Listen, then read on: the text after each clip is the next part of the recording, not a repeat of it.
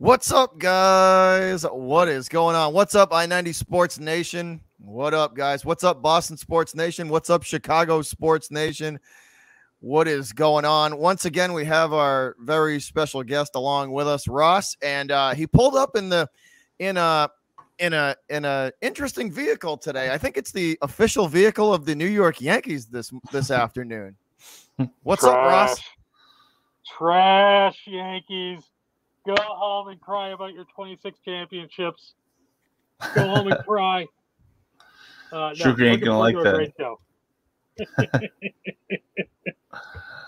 Hell yeah. Um, again, we're, we're, we're today's going to be an interesting day. We're gonna we're gonna we're gonna look at a lot of uh, Chicago interesting things in the news today. It's gonna be a lot of fun. Yeah, we, we got Oh, a we got a, a packed show in order for today. We got we got a bunch of stuff we're gonna go over. Um, it's gonna be a good show. So let's let's dive right into it, man. We're gonna start off with my guy over here and his uh and his Chicago Bears. First of all, let, let's just start off with the initial thoughts of of the the Bears and Lions and and how you how you felt about it. Oh man. Um well there was there was a lot to that game with the the Lions. Uh there was there was yeah, there was quite a bit uh to yeah, there's quite a bit to the Detroit game. Um and what I will say is this. Uh the the offense ran very smooth under Bill Lazor. I think we can all agree with that. I think that um the play calling was just looked symmetrical. It, it looked like the plays fit together. Like you would the running would set up the passing, the passing would set up the running. Whereas before it was just kind of sporadic, confusing. Um, Like and there was no plan to it. Yeah, exactly. And, and the pop the pocket wasn't moved around as much as I would like, but it was moved around enough to where Justin, uh, well, that one play where they kind of moved him out a little bit and kind of rolled him out, and then he had like what was it, five whole seconds to look downfield, and then he found Mooney for a forty-five. See, like Bears fans, we we just haven't had that, man. Like even with Cutler, we we really didn't get that. So um, it's it was really really special, honestly that's that's what I will say. There was moments in that game where we were watching Fields be like, "Whoa, this guy is special." Um, and uh, those are my initial thoughts of the game. I, I have another. I have a bunch of other thoughts um, in regards to. Well, actually, I'll, I'll talk about the def- defense really quick. Just the offense, actually. That's my initial thoughts on the offense. But you you liked what you saw, right? Overall, you Oh, I liked what loved you it. saw. Yeah, everything. Everything was great from top to bottom. Uh, completely improved. Uh, literally everything. Uh, defensive line, offensive line, or rather, offensive line, game plan. All of it was better. It was I, I would tend to agree with you. The overall performance definitely definitely looked better. Um, like definitely agree on the on the offensive side. Like they were fine. Like they realized like La- La- is Laser is that how you say his name? It's. I think it's. Yeah, I think it's Bill Lazar. Lazar or Lazar. Yeah, something like La- that. so Lazar few def- people say it. Lazar had a ge- had a game plan, and it was it was, you know, it was well. the The offense looked well executed. That that's the the best way I could put it. It looked well executed. There was you could tell they were they were setting things up. Where you know where like there was a plan. Ne- like when Nagy calls games, I f- it feels very like scattered and almost like wa- water buggish. You know what I mean? Where it's just like dark, mm-hmm. like over here, over there, over there. You know how water bugs just they just dart all over the top of the water, and there's no there's no planned direction, but they just go all over the place, right? That's kind of what it's like when Nagy. To me, what what just from what I saw when Nagy would call games when when Lazar was calling a game, you could tell there was a plan. There he was setting things up, and he was he was he he did the best he could to keep Fields out of situations that would get him in trouble. That's that's Yeah. what I saw too. Exactly. Ross, what do you, what do you think? Well, I, I took a lot of positives away from it. I mean, again, I'm I'm the guy looking at freaking Google stats, but let's let's look at some positives here. I mean, 373 all-purpose yards. Not a bad day. No. Passing yards 185. Coming from a rookie quarterback. Rushing yards 188. You guys are averaging 6.5 yards a play, 20 first downs. I mean, I want Yeah. to see some improvement in your third down efficiency, but again, one for eight for a rookie quarterback ain't bad. And the, the thing you got to clean up is just the penalties and the single interception he threw. Single interception Yeah, for rookie quarterback. and that uh, was I his mean- fault, but Yeah, Yeah. again, it's like it's But a it's rookie like- though. He's- He's a rookie though, so He's he's, gonna though. make. He's Yeah. a rookie though, so he's gonna make those mistakes. You're gonna have that a couple times. yeah. And Mac Jones had similar issues. I mean, again, he almost had he had one pick and almost one other. You know, All right. pretty gross.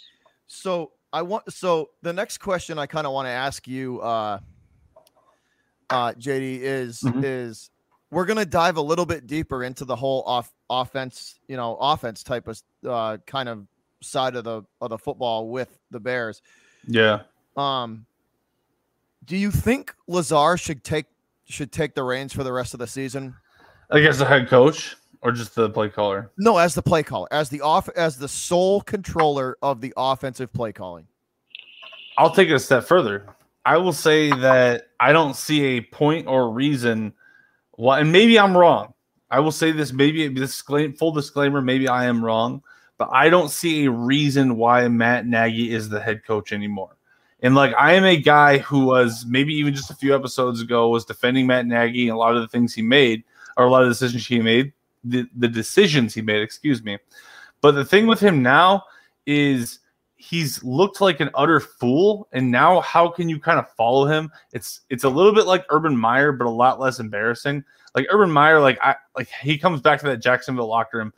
He looks like weirdo. He looks weird. He, he looked weird. But so like it's people are looking at you sideways. With all the things that matt nagy has said in the last three four weeks he looks weird. If i'm in that locker room i'm gonna be like why am i following this guy this guy one, he can't. He's the offensive genius. Can't call plays. Uh, two, he can't seem to manage his personnel. He gets pressured by other people, including the fan base, with personnel. Um, three, he doesn't. He doesn't bring much. Like for instance, like Sean Desai, he's the one who's running the uh, the defense. So if we know who's running the defense, it's not him. We know who's running the offense, it's not him. And he's just kind of like rattling off a bunch of nonsense in the media why is he the head coach anymore? He does seem kind of lost as of late. I, I will. I'll give you that. He does seem kind of like lost in the fray, doesn't it? Doesn't it kind of Yeah. feel like that? So he looks confused to me. I'm just like, what are you saying? Like, are, you don't know. You, I feel like someone else is making the decisions, and you're just a front man. So why do I need you? I don't know. Who's the real leader in the Bears? That's what I want to know. What do you What do you think, Ross? Do you what What do you think? I I just think Nagy shouldn't be on a football field. Like I'm sorry, look, like it, for the first time when I was watching that portions of that game, it looked like there was a system in place, setting up the deeper balls, getting those you know short yardage runs, and then hitting them with a pass. It just it seemed like there was something that was cohesive. It was seemed like something like there was a plan involved instead of let's hang out um, fields to dry and let them sling. You know, it just felt like there was more of a plan. It did. And again, that's just my personal feelings. It's just I like when teams set up the deep ball. I like when teams, okay, we got the run game going. That's what they're protecting. Great, let's hit them on the outside. Let's get a, like a twenty yard pass off. I like that, and that's what I'm seeing out of the coaching now.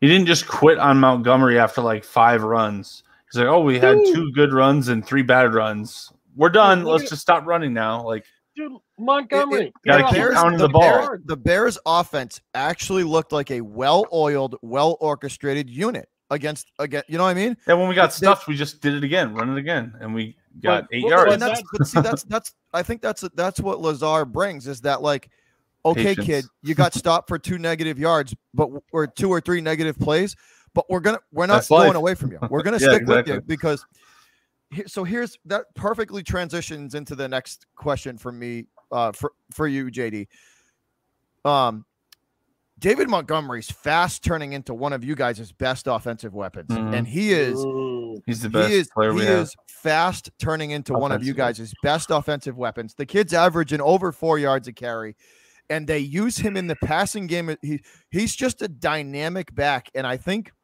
the combination of Fields and and him is going to be really, really, really da- like da- dangerous for a lot of different football clubs that they face because you have to respect Fields' you know abilities, and then you you you. I mean, I, I just I'm I've been thoroughly impressed with with Montgomery's production and how how Lazar has integrated him into being able to be a nice little safety blanket for for Fields as well. So what what do you think about that? Oh yeah, I mean, you said it. He's he's the safety blanket.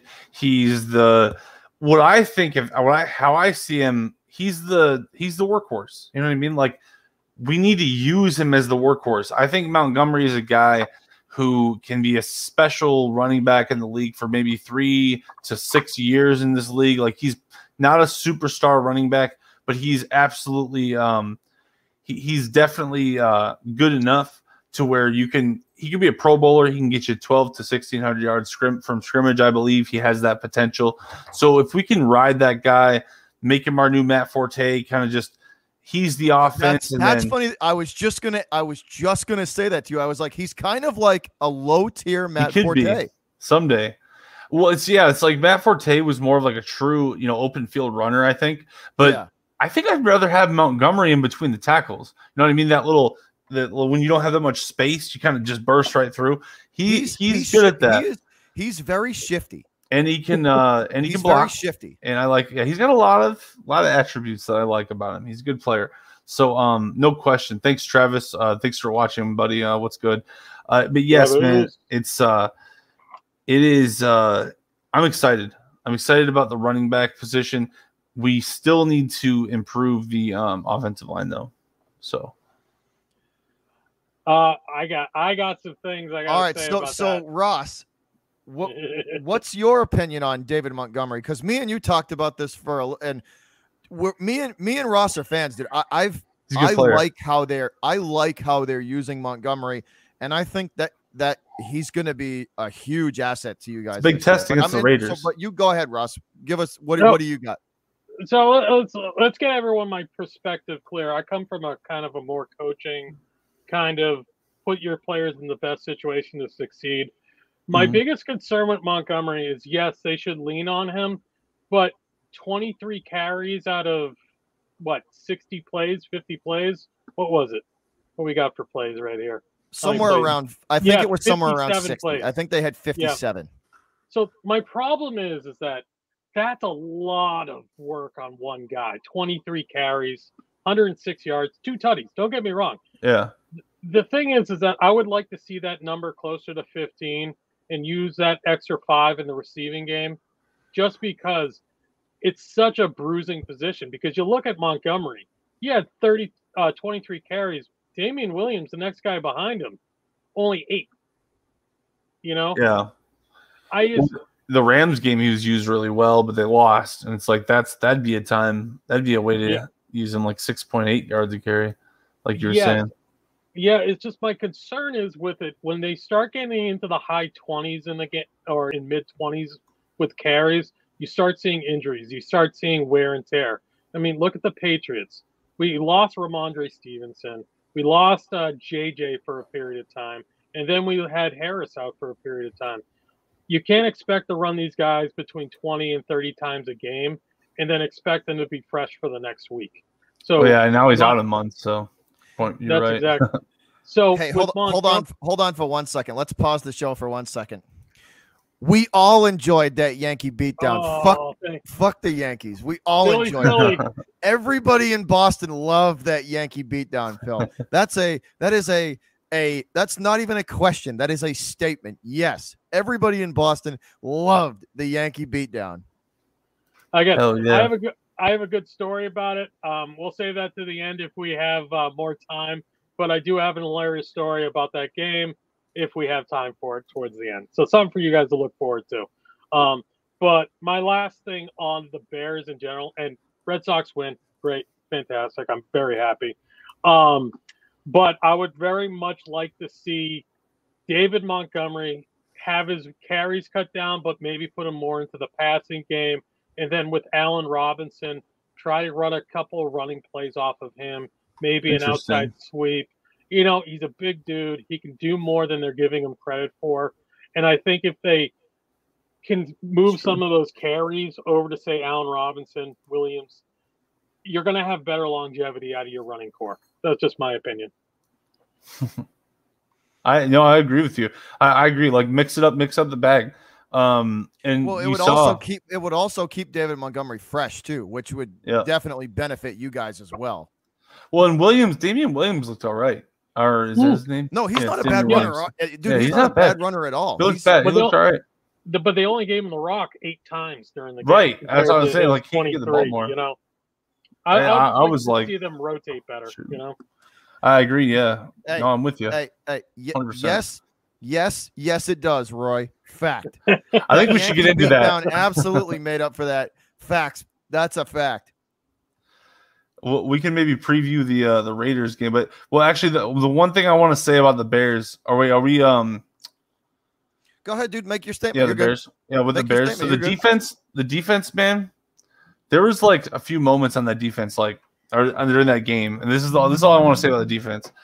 Like I was like nerding out. I was like, dude, this is some old school Bears. Like this is some dominate. Like because this is the Lions, man. So th- I'm used to seeing this, and I love to see it again. Just I remember whenever we were at the goal line, they're at the they're at the red zone twice, and they just wreaked havoc on uh on Goff, the defense. They're just all over him, and Goff just couldn't handle it, man. He just threw an interception, and he uh and then he went three and out at the one time in the in the red zone. It was just like it was great. It was it was so great. The defense, if not for that the defense, that was like old school Chicago D though. That was like that was like old school Chicago D. They they look good, dude, man. Dude, dude. They, they did look good. The linebackers were all Ogletree was insane that game. Like the uh, fourth linebacker. Oh my god, it was he was all over the place. Ten like tackles. A, yeah. Ten. Yeah, tackles. he was insane. Some guys don't get that a whole season. He had 10 tackles and two assisted tackles. Essentially, and he's not, 12 tackles. He's not even like the mate. Like he's he's like the one. He's like the floater. You know what I mean? Like so, it's yeah, that's amazing. He's not even in the middle all the time. So it's just like you were just all over the place, buddy. I loved it. Um, I mean, uh, Jaylon Johnson too was amazing. He was great. Again, even better. Again, they, you guys forced two fumbles and you mm-hmm. had four oh, yeah. sacks on the back. And how many almost sacks, you know, did you have during that game? He was running, yeah, especially in the red zone. The red zone, he was. It was just like they couldn't do anything in the red zone. The Bears were just like, like it was. It was awesome to see. They were just see, that's old and, school. That's old school Chicago D. Stand stand yeah. tall in the red zone. It was. It was oh, awesome. Yes. I loved it. So it was it was amazing. But it is the Lions. This is the real test right here. And I'm going to the beat ups with my buddy. Uh, my buddy, shout out to my friend Schmitty. Uh, he's a huge Raiders fan, like the biggest Raiders fan I know. So we're we're gonna go there and I'm gonna watch my team beat his team's ass, and he's gonna think that he's gonna think his team's going to playoffs, but we're gonna play spoiler. so that's all I have to say about the about the Bears. You know, shout out to Ogletree, shout out to uh, what is his name? Villa Vilva. I forgot his name, but that, that one D back who's really good, who's kind of like uh, underhyped. Jaylon Johnson uh, was playing amazing. Eddie Jackson's been back to back to par. So, uh, and obviously Mack Mack and Smith. Everybody knows that they're always playing good. So that's all I got to say about my Bears. Good good win. It is the Lions, so we expected it. But you guys did. But see, the important thing is Fields did what he needed to do. He did. The offense did what they needed to do, and the defense showed up and just, just, you know, they they they choked the life out of out of Detroit. Like it was an it was a te- a very good team win for the Bears. Both sides of the football, both sides of the football contributed, and it was a really good team win. Yeah, it, it was, and, and you can see the chemistry between well, and like Darnell Mooney and Fields hang out and uh, constantly all the time. Um, that's always nice to see. You know what I mean? Like you got you got this young wide receiver and our number one quarterback hanging out. So I'm excited. The future is incredibly bright, especially on uh, well on both sides of the on the ball. Honestly, both sides of the ball, very bright, very young team. So no, I'm ready. Yeah, definitely, definitely. So let's jump. Let's uh let's uh get back on the up yours New York uh Express. Let's get and it. We're gonna we're gonna take off and land that land that that plane back in Boston here, and talk about the latest piece of Patriots news that dropped this morning. And that was the fact that Stephon Gilmore is no longer a New England Patriot. He is no longer with the Patriots. He belongs to the Carolina Panthers now. The Patriots getting back a 2023 sixth round pick. Um, shocking. I I I was losing confidence that he would return every kind of week that went by. Um, the longer the time that went by, the the less confidence I had that he would he would be coming back. Now I I had said a couple of like earlier on a couple a few episodes ago, JD. Remember I I I had said something to the point of where I didn't think it was really injury related. I think this was more of a contract negotiation ploy. And I think it was just too like I think Gilmore and the Pats just couldn't they couldn't see eye eye to eye. Mm, I I just think they couldn't see eye to eye. I think it was it was like I, I don't think it's injury. I, I think I think honestly I think Gilmore is is fine injury wise. I think he's recovering fine or he's he's even be, you know better. I think they put him in that spot to see if they could they could work negotiations out. And when it became clear to Belichick that him and and and you know Stephon and Gilmore weren't weren't going to see eye to eye, they just they they Bill did him a solid and and just you know he let him go. He let him go to a different team. Like he let him go to a different team. And I just think like like the NFL nowadays, dude. Let's let's it's these guys realize that they have they have a there's an expiration date on these guys, you know. So it's oh it's, yeah the the the you see more and more nowadays like like business decisions start coming into into play like he like uh, like Stephon put out a really good a really good um like letter to the fans and letter to the organization and it didn't seem like there was any ill will it was just i, I just think that. they couldn't they couldn't come to an agreement i think Stephon thought he was worth more money to you know than than bill did and they they tried to work it out and and and Bill just wasn't gonna you know you know possibly Bill just wasn't gonna budge we're you know now you can add in the fact like we're we're like the Patriots trying to trade him from the start or like maybe his injury was worse than initially initially thought or both or all three you know or all three could be all three reasons could be considered but to me, I just think it's a business thing. I, I think they tried to see eye to eye, and it and it just didn't happen. And when and Bill didn't want to like like the same thing with Brady. Brady and Bill tried to see eye to eye, and it just wasn't. It just wasn't going to happen. Brady and Bill were in two different spots in their mind frame on where the team needed to be, and and he just he let he he like like he let Brady go. He let Stephon he let Stephon go. Like th- that's I mean Ross. Uh, what do you? I mean, I'll move over to you. What do you? What do you think? I mean, that's that's kind of just how I look at it.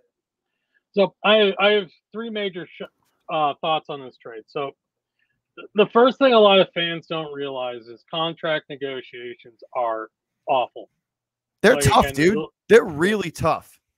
And what we don't see the behind the scenes stuff is is that we don't know how stringent Stephon Gilmore's contract is.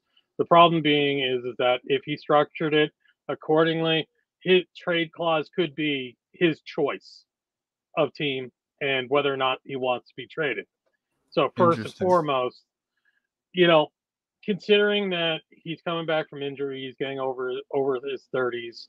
The sixth round pick is not great, but it's also we could have gotten nothing either. Next part is we don't have many trade partners in the NFL so again, what we want to remember here is not a lot of teams a, like us, Ross. Let's be realistic. Not a lot of teams are willing to de- willing to because they know who we are. They, they yep. know they know what happens to players that come here. They Bill puts them in a in a spot to succeed, and they and they they blow up. Well, and here's the here's the other issue is let's let's take money and contract off the table. Like, can we make our secondary work without Gilmore? Absolutely. We've shown it through multiple games. The secondary has not been the problem by any means. So we have a star player we can't afford, and at the end of the day, he's getting into his 30s. Like I love Gilmore as much as anyone. I have a jersey of his, but at the end of the day, we need to establish trade partners. Number one, number two, we needed at least some sort of pick to bulk up our our, our line situation.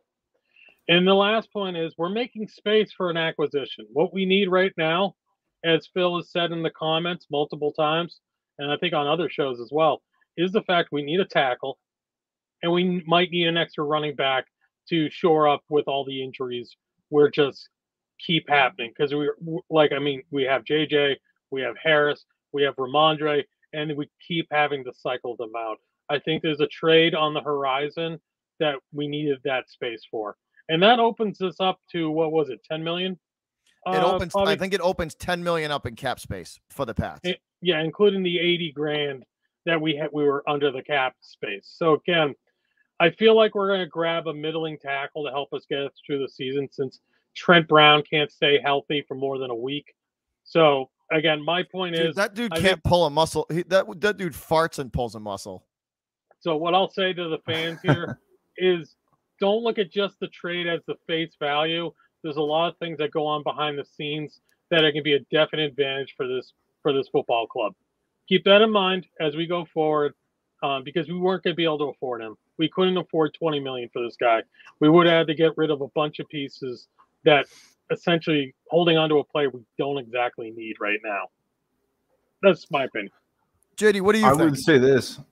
I would say this that if if you if you take Brady, Tom Brady, the greatest player of all time, six no seven rings, six with your franchise, if you take him to the fourth quarter and uh, with five minutes left, you don't know who's going to win the game, then you probably don't have secondary issues there's probably a chance that your secondary problems are pretty like they're minuscule at, at, best.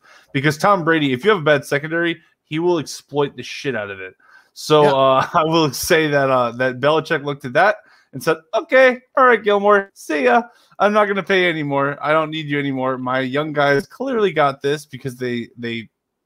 I mean, they, you guys went to the wire against Brady, man. It was to the wire. So uh, I don't see uh, I don't see them having a problem. Yeah, J.C. Jackson. Uh, that's how I, I, said that right, didn't I? J.C. Yeah, Jackson. Yeah, Jackson. yeah he was he was great. He was amazing. Him and Evans were having battles, and and then Brown uh, and him. It was it was. Then he was in the middle for. He was bouncing all over the place. He was a player. So, yeah. What, who needs Gilmore? The the secondary made the Tampa Bay Buccaneers look one dimensional. Like, the, the Patriots secondary made it miserable for the Bucks receivers all night. They were all over them. They played great. All yeah, they had was it was a good game.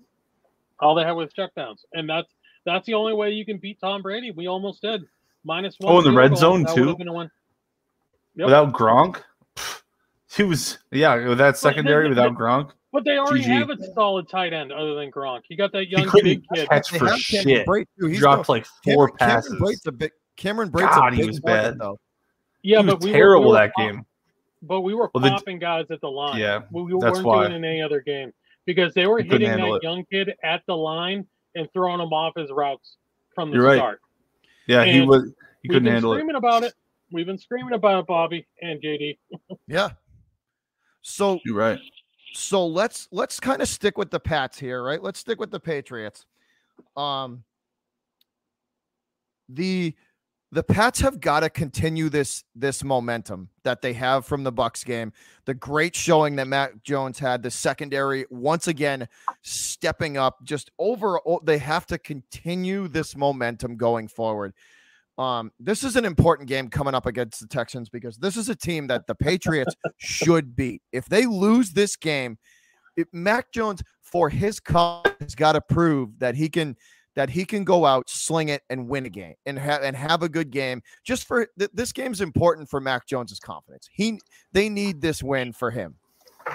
On top of it all, um, and and they they um they just they need they need the win for for Jones's confidence. He's got to show out, and they they've they. I, I want to see I want to see the Mac Jones that I saw in the in the Tampa Bay game just roll roll completely into the the Texans game and like the same I want to see the same game plan too. The tight ends were involved, that you know everybody Jones was was very Brady-esque where it was throwing he was, he was accurate. He was throwing the football all it was there was no kind of favorite target. It was just a dart to whoever was right. open. It was a dart to whoever was open. Which I, that's that is the key to a good court. It's you find the open guy and you just put a dart on it. You know, you throw a dart to him and let him do his thing. And the, the touchdowns to Hunter Henry and Jonnu Smith were perfectly thrown. They were great. Like we have got to stay with that.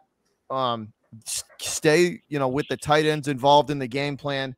Um, and we should this the Patriots need to beat this team by by double digits or more, uh, like dub, double digit win because the Texans are not a good football team. They need to they regain their confidence. Fo- they are not a good football team. They we should absolutely the Patriots, even in a weakened form, you know, with the with the line banged up and with the running, you know, the running back situation, that we should still beat this team. But I'm curious yeah. to know what what Ross and and you think there, JD.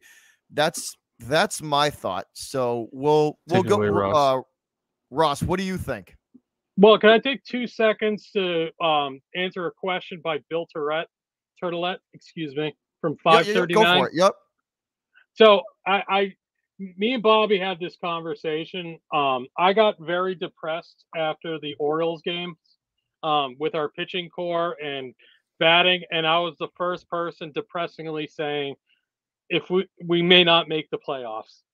I was uh, again, I, am going to take that one right on the chin. Hey, it happens. Because, honestly, like I was looking at our pitching core, like freaking Garrett, like just choking games at the end, letting four runs in one inning. I was not at a good point at that point. I was completely wrong. They made it to the playoffs. They beat the Yankees at home. You know, I am very happy for it, but I was I was thinking the worst at that point. So, Bill, you're absolutely right. I should not have got doubted my Red Sox, but at the end of the day, I was looking at our pitching core and it was painful. It, it was tough. Like it was tough though, because the for the good part of for the better part of the the second half of the season, the pitch like the bullpen was it was not good. They, I mean, granted, they they showed up last night, but that was you know it was you know the the ill feelings were granted. They were warranted because of the performance prior. Mm-hmm. But we'll yeah, get into again, that for sure. We're, we're definitely yeah, gonna exactly. we're definitely gonna dive into the Red Sox. I, I just didn't want Bill to think I was ignoring his comment because yes, I was completely wrong. but I'm I'm curious to know what you guys think about the uh about the Pats. Um, what what do, what do you what do you think there, JD?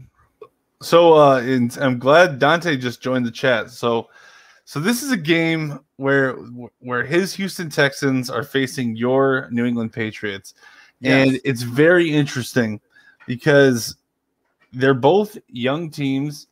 The, the, difference is I would say that the Patriots kind of have a lot more like um, put together at this point in time. Uh, if if um, Tyrod Taylor was starting, which I believe he's not still, right?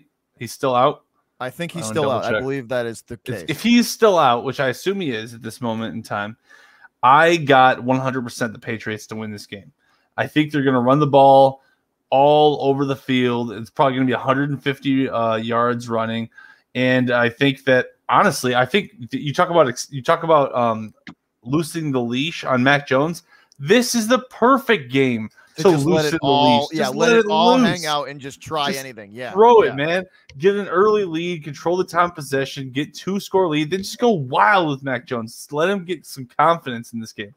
Uh, now, if it if it starts to go sideways, that could be very bad for the Patriots. If they end this, if the if the Texans play spoiler and the Patriots are one and four, if I'm the Patriots, if I'm you guys, I'm hitting the panic, the giant red panic button. This is an absolute must win. You can't lose this game.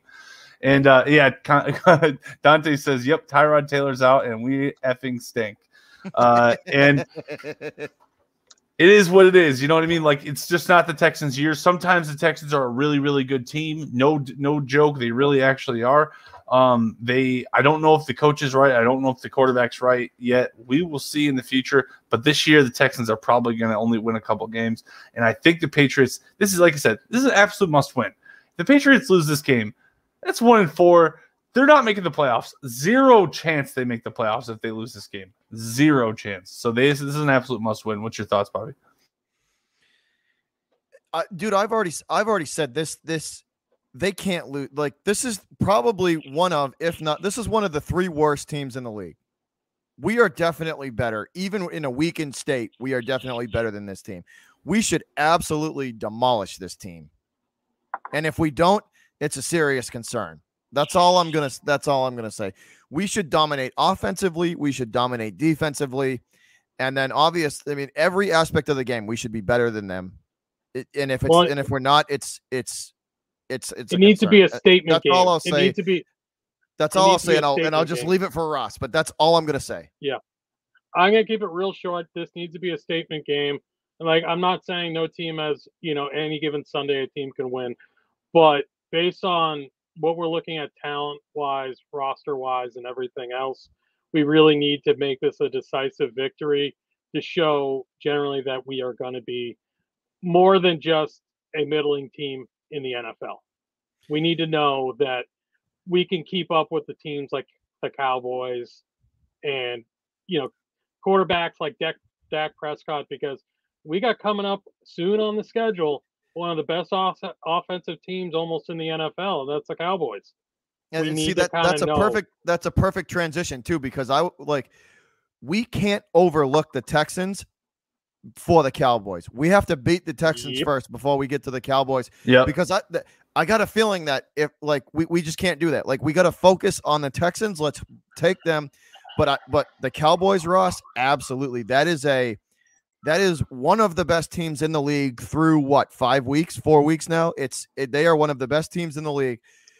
That they're they're good, man. Cowboys are good. Dak is a Dak is a smart quarterback the secondary is going to have to be on their game. Um, and and the defense, the defensive, the the the front seven for Dallas has played really, really good. So it, it's, but yep. we can't get ahead. You know, like we have got to let's let's beat the Texans and worry about them, and then focus on on because the real test, the real test starts next week with the with the with Dallas and then we have a bunch of games after that after that Dallas game that are going to be very tough for this team. Oh, so we have got to win. The, we have got to win the games that we are that we have that we know we can win. But the tech, tech Dallas is going to be a massive test for this team. And now, and now, before you move on, can you just pull up Bill from 543, just quick, because this is directly towards you.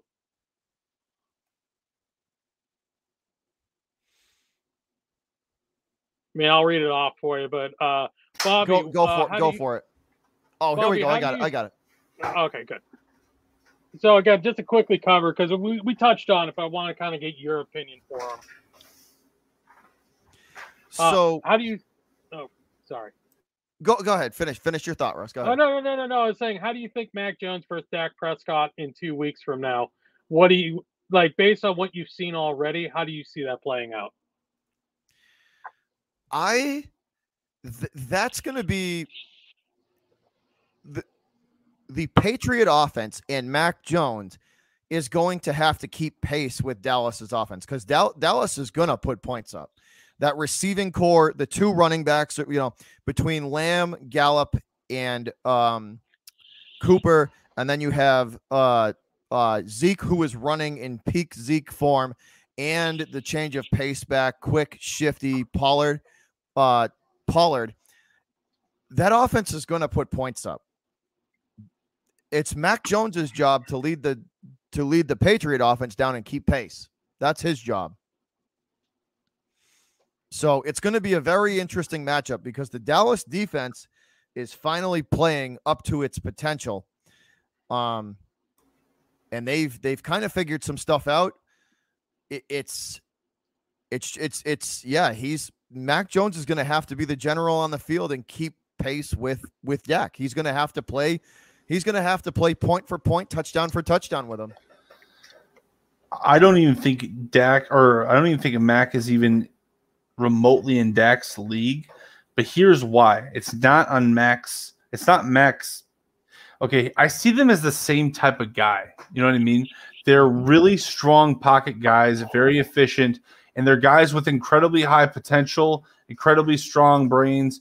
They have a long way to go uh, and a huge upside. But the thing is, Dak is like three fourths there. He's already three fourths to reaching his potential. You saw him just week one. Dak was just insane. Like I've never seen that Dak Prescott before, and he changed my entire perspective on how good he can be. So that was um, the Buccaneer. That was the Buccaneers defense at full strength. Exactly, and he was just he was phenomenal. He was fitting the balls in places um, it, that I've never seen him fit before. That I haven't seen that many quarterbacks fit before. So he was he was very impressive. Um, and I think that if Mac Jones does become somebody who is similar to Dak Prescott, or if he could be that efficient type of guy, that pocket guy, that reliable leader like Dak Prescott, he's he's like again, he's year one Dak Prescott, which was dink and dunk, you know, starting to sprinkle in little by little. I just think that uh it is what it is. You got to take your time with him. What do you think, what do Ross? you think, Ross? What do you got? I mean, again, it's one of those games we're not going to know because, again, the only offensive powerhouse we've really played, let's be honest, is the Buccaneers. But we were able to keep Tom Brady out of the end zone passing wise. If we could do the same thing to Dak Prescott, we could run away with this game. We really could. Um, I think our secondary is going to be kind of their Achilles heel to the Dallas. They're gonna the secondary is gonna be really busy in that game. Yep. Um, so what I will say is, if we can contain the passing game and at least be reasonable about the running game with Ezekiel Elliott, I think this is anyone's ball game. I'm not going to say that Mac is up to Dak's level yet, but what I am going to say is, I kind of like our offensive pieces a little bit better than Dallas's, at least for our style of play. I like our tight end core better. Hmm. I like our running game better, and I coaching I think is far better. Again, my personal opinion. As of now, I got Dallas right now. In week one, I had when we were talking about it, we, we like talked about the whole schedule. I had uh, New England, so that's funny. I, I've gone back and forth, but right now I got Dallas in that game. Um, if New England blows out Houston, hmm, maybe I reevaluate my thought. I don't know. It's pretty. It is pretty close though. I'm not going to say that uh, that it's definitive, right? So let's before we we we kind of get out of the Bears and the the Pats talk. Let's. I want to ask you one more question, JD, just to get your opinion on it, Mhm. and it's got to do with with uh the Bears, The Bears, the Bears, sure. the Bears. Yes, so sir. the Bears officially announced that Fields will. They finally announced the starter. He's starting. They have said it. They've announced it. Yes. He will start. Should should he just be the starter going forward and not like? Should they just leave this alone and be like, yeah, he's he's the starter. Leave it alone. Like we're, we're not enter- Yes. we're not even entertaining this. He's the starter. Yes, he's the starter. The fact that the fact that this is even a conversation shows you how dysfunctional and how weird the Bears are, especially Matt Nagy in this situation. Here's the thing: I'm willing to forget this whole little five week saga. I'm willing to go forward, just forget it. All right, Matt Nagy, you're the coach or the leader, whatever. Maybe you have some scheme thing. Maybe you know Bill Lazor and you work together well, and he's just better. I, I don't. I don't really care. All I care about is the W. I just want the win. Um, that's it. So if we can get more wins, if we can stack some wins, if we win against the Raiders, I'll be very happy. If we get blown out, I'll be very upset with Matt Nagy because he is on the hot seat, and no matter how much uh, off the hot seat, um, I, I, I um, no matter no, no matter how much like, no matter how much success or unsuccess he has this season, he'll be on the hot seat because I just don't know what I get from him. Like I like I said earlier in the season, I was much more defensive of Nagy. A lot of Bears fans were coming after him and stuff like that. And, I- and I know we're talking about Fields right now, but that, I'll get into that point. Um, the reason why I couldn't evaluate Fields right away is because of Matt Nagy. Is kind of where I'm getting at. I kind of I'll, I'll just round it out to that because of his instability, his constant media presence, his constant comments to ESPN or whatever, I don't know what I'm getting because he's sending all these mixed messages. He's pretending that Andy Dalton is clearly the better guy in practice. He's pretending that Nick Foles might be a better a better uh, person. But literally every other coach, especially on the offensive side of the ball, is saying that Justin Fields is better. So he's a he's on an island. He's alone. All the media, Chicago media, wants Justin Fields to start. All the coaches, all the offensive coaches want him to start. The players want Justin Fields to start. Everyone wants him to start except for Matt Nagy and Andy Dalton, probably. So at this point, like I asked, or I talked about it earlier, like why is he the coach? I'll kind of move past that. I just wanted to like reiterate all of that crap because that is a lot of crap for Justin Fields to overcome. Which I don't know if he can overcome that. Like he has all this raw potential, but can he They overcome this shouldn't even they shouldn't even be entertaining that. Justin Fields should be the This starter is- going forward. Andy Dalton probably Andy yeah. Dalton is a is a Andy Dalton is a dumpster fire, doused in gasoline, lit on fire, and it's floating down Shit's Creek. It is. It's Enough. floating down Shit's Creek. Enough of that. Enough creek. of that crap. Enough of that. Don't Enough of it. The fact that you're even com- like, no, no, Chicago, no, Nagy, Chicago, Bears fans everywhere. No, no, no, And no. furthermore, Justin Fields is your starter going forward, he is. and that is that. That's it. That's that. And like furthermore, with that, there were certain throws that he made that I'm just thinking to myself, I'm just like, how could he not be the starter the whole time? Like he Andy Dalton has never thrown the ball with that much velocity. Nick Foles has never thrown the ball with that, like that throw to Mooney. I know it was one throw, but that throw in the preseason too. These little flashes of greatness with his arm. I'm not talking about his legs. Forget his legs for a minute. Pretend he doesn't even run because he does. That's nice too. But like pretend he doesn't run. His arm is way better than Andy Dalton and uh, and Nick Foles. So this should have never been a question. Uh, Matt Nagy had this dream scenario where he puts him in just like uh, Patrick Mahomes when he's already in playoff position with Andy Dalton. Andy Dalton's not that guy. This isn't that roster. This isn't that team. Uh, this isn't Alex Smith. This isn't that team. So, yeah, I agree. Justin Fields, good luck, buddy. You are the franchise. You're everything to us. We ride and die with you. We will choose you over Matt Nagy. If Matt Nagy gets fired and the next coach gets fired, that's okay. You're the quarterback. End of discussion. Uh, and to or to, to answer that that that just to answer a quick question about Josh Gordon, that dude's going to be high as fuck by week nine and out of the league. So that's that. ah, They need to And- and I stop testing for pot. He's done. they Josh still- Gordon's going to be yeah. out of the league by week nine. He End can't of story. stop. What, what we're in week we're in week five, right? Yeah, yeah. He'll be out of the league in a month. He'll show up to he'll show up to the Chiefs practice facility in a in a fishbowl, whatever he's got, and, and yeah, done, done, done. He's don't even. Gordon's on like chance number fifteen. I, I don't understand it. now, No, I he's got a done. quick, uh, now again. There was a couple points like back to uh, the Pats on the Texans game. There's just there's a couple things I want to see. I want to see the secondary hold out. I want to see Mac sling the freaking ball. We got to build from that Tampa game, and we need to get that stupid run game going. Oh my God, it was painful not being able to see the rushing game set up the passing game. And we got to use these talented running backs. If the run's not working, use them in the passing game. Like, I'm sorry, but it's like all of our running backs that we have can't catch a football. There's not Sony Michel of, you know, uh, like 20, what was it, 2017 when he was dropping balls. You know, like we got the talent, use it. So that was all I wanted to say on the Pat subject that we were covering earlier. For sure. So my next question is going to be for both of you guys. I just want to throw it out to you, and I want to get both of your opinions on it.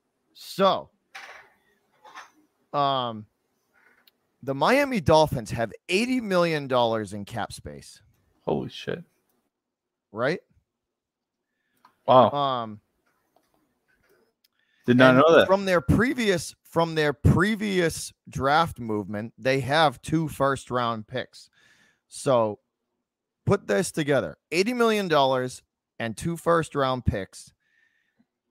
Um and with the current injury to to Tua, who I think is is not that you know, he's not there to start with. Um JD Ross, if you're the Miami Dolphins, are you calling the Texans and asking for Watson? Would you entertain that or not? I'll, I'll let I'll start with I'll first on start with I'll start with I'll start with Ross and then we'll go to Okay. JD. Oh, okay, okay. Uh, I mean, again, like the annoying thing is I don't want to see it because I don't want Watson in our division whatsoever, unless he's playing for us. But you know that ship sailed, as we know. The the Miami has 80 million in open cap space already, and then secondly, they got a first round draft pick from the 49ers from the latest draft. And from what we know from news sources is that they have leg a leg up in negotiations with the Texans. Like it's looking, it's not looking great, but also, oh god, I just don't want to see it, man. I really don't want to see it with with the talent they got on that team, with an experienced, dynamic quarterback. It will make our division very difficult for us. Definitely, definitely. What do you got, JD? I mean, it's just hard for me to evaluate such things when I when I don't un, when I don't really know what's going on behind the scenes. Like we have an True. idea that there was some sort of uh that there was some sort of like assault that took place or or some sort of yeah um Yeah, we don't know the whole we we don't, don't know, know the whole full story, facts though. on what what's so like is he going to go going on. away? Is he going to go to prison? Is he going to lose all his contract? Like, I don't know. So it's hard for me to say like, oh, trade for him. You know what I mean? Like if if it is just like you know an embarrassing like Houston thing, and you know kind of it, it kind of like he has to make, make reach a settlement, and so let, let's do this then, right? Let, let's do this. Let's Sure. say hypothetically he's Okay. found let's say hypothetically he's found innocent. oh yeah, you trade for him in a heartbeat. So I'll throw that in there. Yeah, So let's say hypothetically he's found innocent and he's and he's cleared yeah. Why would they trade him though? If they if he's innocent, why are they trading him? one they for so here's why they would trade him. For Mhm. that one piece, they could get eight or six. You know, they could get three Probably draft true, picks he's been trouble. They could get two or, or they could get four players. Or, or you know, four possible play, Mhm. you know, two players. And I guess he does team. want out of Houston, huh? I guess he yeah. The haul that they could get for him would be worth more than what he is. I mean, I, I would I would do it if I'm the Dolphins. I would do it, especially if he's if he's like cleared of all wrongdoing or something like that, or if he even reaches a settlement. I would do it because, I mean, again, I don't know what's happening here. You know what I mean? Like, I, I it's hard for me to to say yes or no. But if he is cleared of of problems, he's a talented guy, uh, and you got you have a defensive coach, so you just need a good quarterback. Yeah, if you're the if you're the Dolphins, you want that guy 100. percent Why wouldn't you, right? If he comes Yeah, to some sort of a settlement, or if he's found that nothing, you know, or if they they do like a continue without a finding or some sort of something, Something like where that. it's like nothing. There's going to be no punishment on his end. Why wouldn't you if you're a team that needs a quarterback? Yeah you you move cities and basically it all you move on you it all kind of goes behind you it's in the past now and you get a fresh start Yeah. now if, if things if you mess up things over there now you're just kind of out of the league but at the same time everyone deserves a second chance i would say Yeah, my only last point I'll make on it is he has said he will not play for the Texans, even if he's True. healthy, even if things are done. So they have no option. Their only chance is to shop for the most amount of money and most amount of picks. Good because point. again, Yeah. they're in rebuild mode. Who's gonna Who's gonna give them the most the the most for him? yeah, it's no a very disgruntled situation down there. Watson doesn't want to play for them. He's angry with how they've handled the whole situation. It's not a good. it- It'll be interesting to see how that fold that unfolds, especially like you said, JD. If he's if he comes to a settlement, or if it's cleared, if the, if stuff is cleared, or he reaches a settlement and moves on, that like there's going to be teams lined up to lined up to talk to him.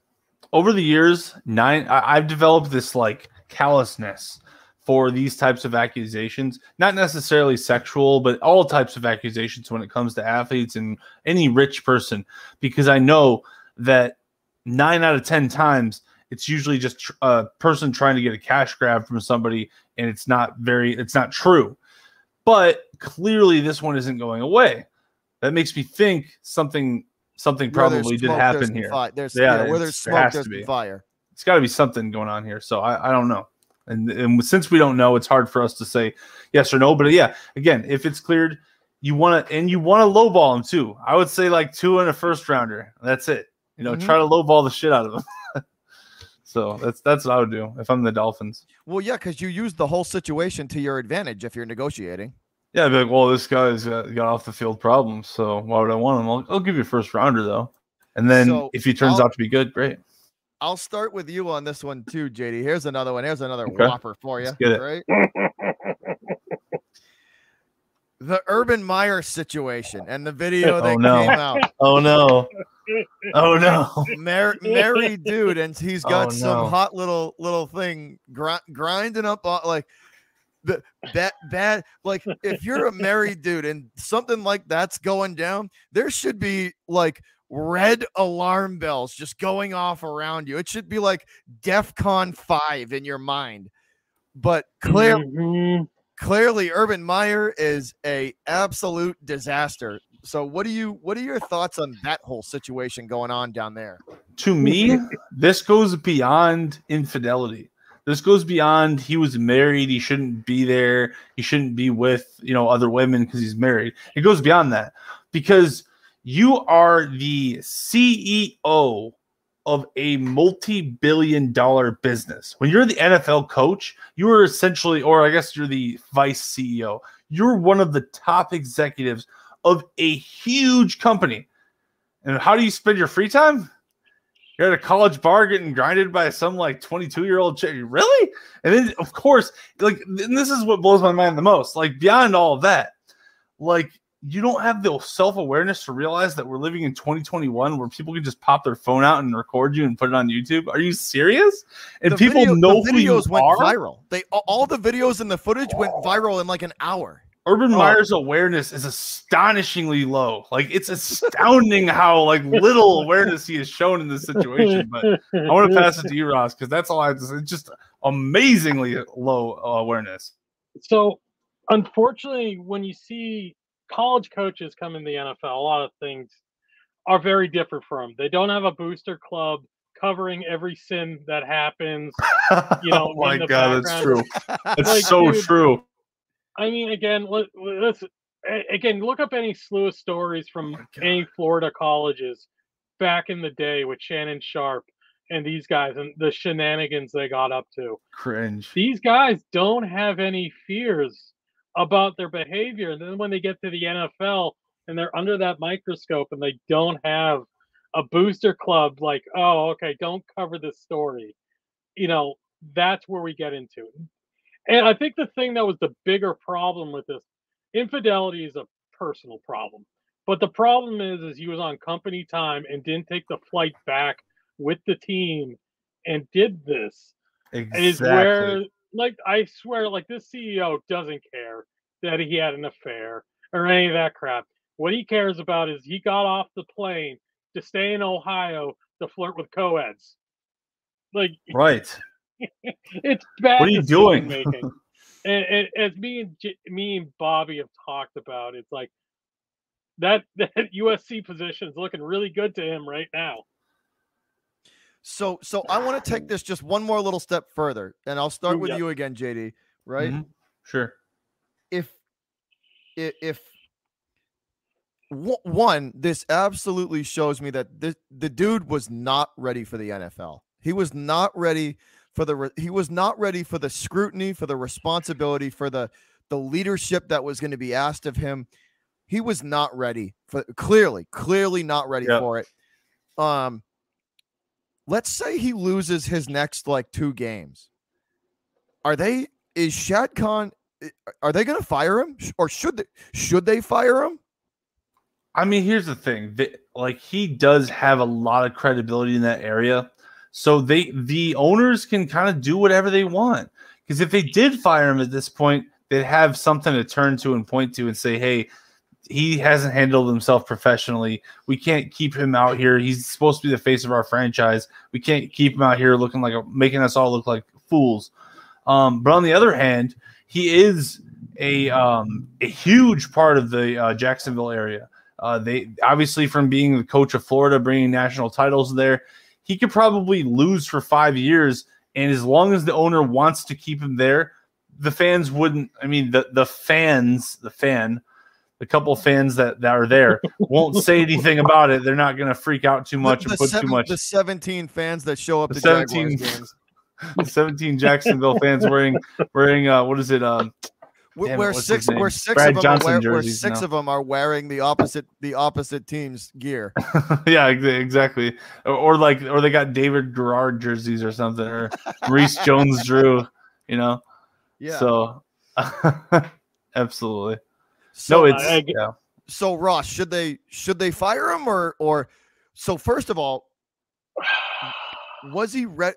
He wasn't ready for this. That's how I feel. But do you think he is it is his tenure salvageable here, or should they just cut bait and just just move on? Okay, so again, their re- their record saves a lot. So, as a man who's been in management for 20 years, you know, I look at certain things. One, decision making. Two, behavior, and last but not least, um, how is he within the framework of a team? You know, say it's like you're running a store or anything else. How does he work within that framework? My problem being is he's already made a piss poor decision by getting off a plane with his team and staying in town in Ohio to flirt with Coed. Number one, that short. What poor a first of all, just, I don't mean to interrupt you, but what a stupid Yeah. like what a stupid stupid like stupid Yeah. move. Like you're an NFL co- like w- what are you you're, stu- you're a just stu- celebrity too yeah, like well known stupid stupid move. yeah, a- everyone again, knows who he is it, it shows a lack of good decision making when you're not in that college atmosphere where you're completely, you know, blanketed by, you know, no one's going to talk back about you to a place where he's under a microscope. And especially for this guy who's showing a terrible season, you got the number one drafted quarterback in the NFL draft, and you can't do anything with it. You got one of the best receivers in the league not catching footballs. You have an O line that's Swiss cheese. His record is terrible. Again, I think he has some time. I don't think he's going to get fired for an affair, but he's going to get a stern warning about, especially getting off that flight to spend time in Ohio. That was not a good decision.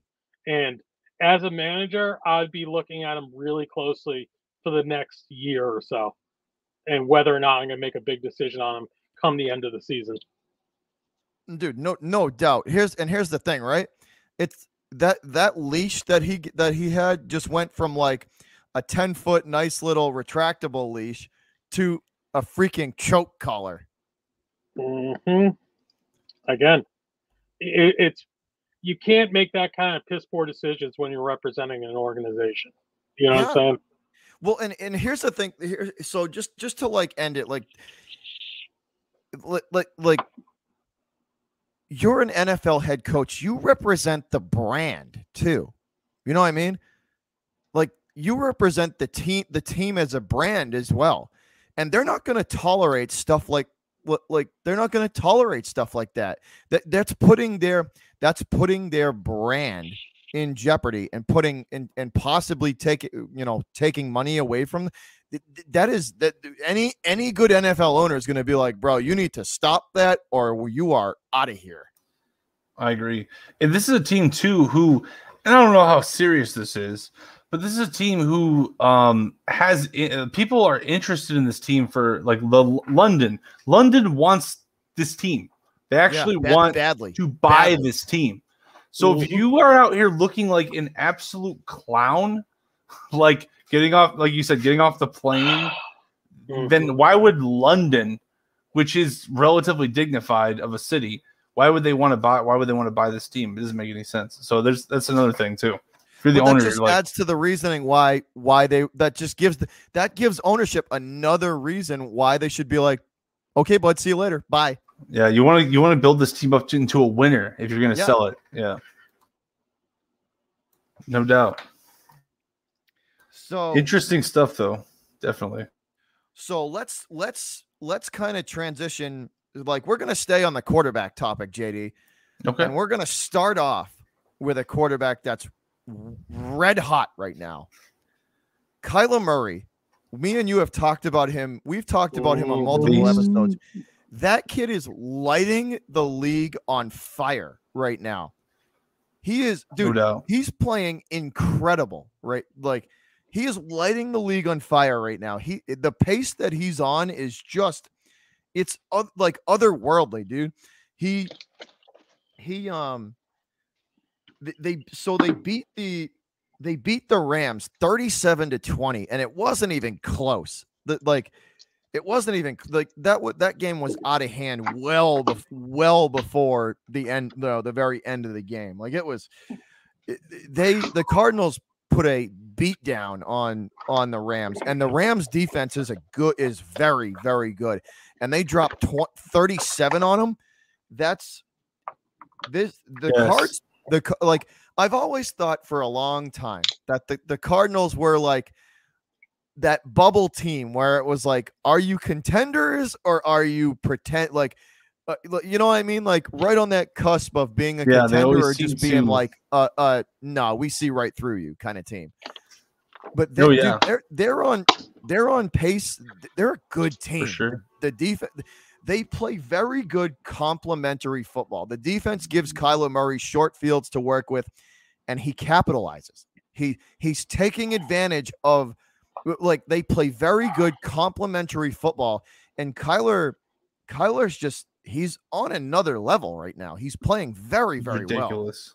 He's he's he's ridiculous, and a lot of it has to do with pretty good to above average. I, I would say pretty good, maybe just solid solid O line play, but mostly the DeAndre Hopkins, AJ Green, Christian Kirk wide receiver. I mean, have we seen anything like this with with the accuracy of somebody like Kyler Murray? Kyler Murray, and a lot of people, when they think of a running quarterback, they think of guys like Michael Vick, Lamar Jackson, who aren't necessarily the most accurate pinpoint throwers. But Yeah. nowadays, we got guys like Russell Wilson and Kyler Murray, who are, I mean, they're not necessarily like running guys like Michael Vick. They're not reckless runners, but they they Mhm. they ha- they move. They move that pocket and they move you around. And they move outside the pocket and they can pick up yards if you give it to them.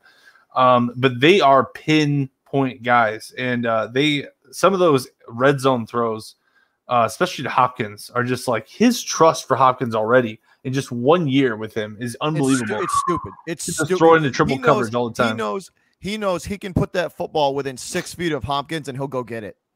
Kyler Oh. Murray is has evolved too since college. He is special. Yeah. He's special. Ah, you want to hit this one next? You want to hit this one next, ahead, Ross. Bobby? Oh my God, Kyler Murray, the Kevin Smith of the NFL. You know, uh, this this five eight quarterback, just elusive, stupidly talented, giving me vibes of Russell Wilson of five years ago. You know, it is stupid. I mean, 24 for 32, 268 all purpose passing yards, two tutties. And even he was even there in the running game. They didn't overuse him with the RPOs. They gave him six carries for 39 yards. He was averaging 6.5 on the on uh, per game. I mean, he was third place amongst the running backs. You know, it's Like, yeah, this it's unreal. dude. And and- I'll, and- you know dynamic give him a lot fuck, of too. credit for too. You- I didn't Yep. mean to. inter- You know what I give him a No. lot of credit for too, as as a kind of like hybrid running quarterback. He's tough as nails. He'll stand in there. He'll stand in there and take a vicious hit to deliver a ball to like Kirk or Hopkins down, like on a deep route. He'll stand in there and take a vicious hit in order to let a play develop, so he can hit Kirk or D Hop on a deep post or a deep cross. Yep. And you love to see it. I mean, you love to see how uh how much he trusts his guys, how dynamic Murray is, and just how much he's grown in just such a short time. I mean, the sky is the limit as far as potential. He could win. I mean, he could. They, they could be. They could win the Super Bowl this year. They really could. They are in the mix. They are a good team. They're in the best division in football, leading it. Uh, I mean, me, for me personally, when I look at this, I look at five names that are linked with Kyler Murray, and it impresses the hell out of me. Chase Edmonds, James Conner, AJ Green, DeAndre Hopkins, and Maxx Williams. Like combined, they have put more yardage on that field against the Rams than some teams did in multiple games. It is stupid. It's ridiculous. Like, dude, Chase Edmonds getting 10 yards a carry? At 12 carries, he had 120 yards. yeah, because they're so scared of the pass game. And look it's, at AJ yeah. Green and DeAndre Hopkins, like, and Maxx Williams, like 13.4, 16.8, 13.2. That's yards for every time they touch the ball. There's no reason not to win football games that way. There's none. And this is against the LA Rams. This is not against the Lions. This is not against the Jets. This is coming from one of the best teams in football defensively. I think it's interesting here. too because uh, Hopkins Hopkins came from well and Watt, but Hopkins came from Houston. Houston and Watt both left Hopkins, or they both left Houston. Houston now is like they got nothing basically. In shambles. In yeah, shambles. and Cardinals are just stacked now. Like they had, they're stacked with talent now. It's ridiculous. It's love to see it. It yeah, dude. No, it's it's definitely like he's he's going to be fun to watch this year. He's he's a guy that that they're gonna he he's he's a, the type of player that that that's a that's a draw. You you turn you turn a game on because he's playing in it. That's that's oh yeah that's what he yeah, that's what he's, he's growing enough. into. Yeah, definitely. I want to I want to watch him. Definitely, he's a great player. So let's go from one quarterback one. who's red hot to one who has shit the bed. and uh, let's let's talk about the shell of a quarterback known as Ben Roethlisberger down there down there in, in in Pittsburgh. Um, he he doesn't look good, man. I, I'm not gonna lie. He he he looks like a a shell of his of his former self, and I think this this has got to be his last last year and he does not look good the the the ability i think for him to see the field and read a defense is is definitely definitely declining because he's uh he's been fooled in multiple multiple games and just the I, don't know. I, I, think we're we're witness. I think we are witnessing the end of Ben Roethlisberger. Um, you know this this season. It, it, I just the the offensive. I mean, it's a multitude of reasons that that's not helped. The O line is not very good in Pittsburgh. They they're very porous. They're they're extremely weak around the edge. Um, so that doesn't help an aging quarterback. You know, that's that's kind of on the in the twilight of his career. Um, it, it's I like I said, there's a combination of things that just that just don't bode well for him. I, I just think he's losing it. I think he's he the the skill set is just is just declining. He misses wide open guys. He's overthrowing. The, the the chemistry with his receivers just isn't there. The, the the offensive line isn't good, so the run game's not there to help him to help him. It, it's just a it's not good in Pittsburgh. They're offensive wise, they they don't and then they you know and then when you don't have a good offense, you lean too heavy on the defense and when you do that, you see what happens. They hold up for a certain amount of time, but they can't they just you can't rely on one end of the one end of the of the game, you know, fully because you you crack.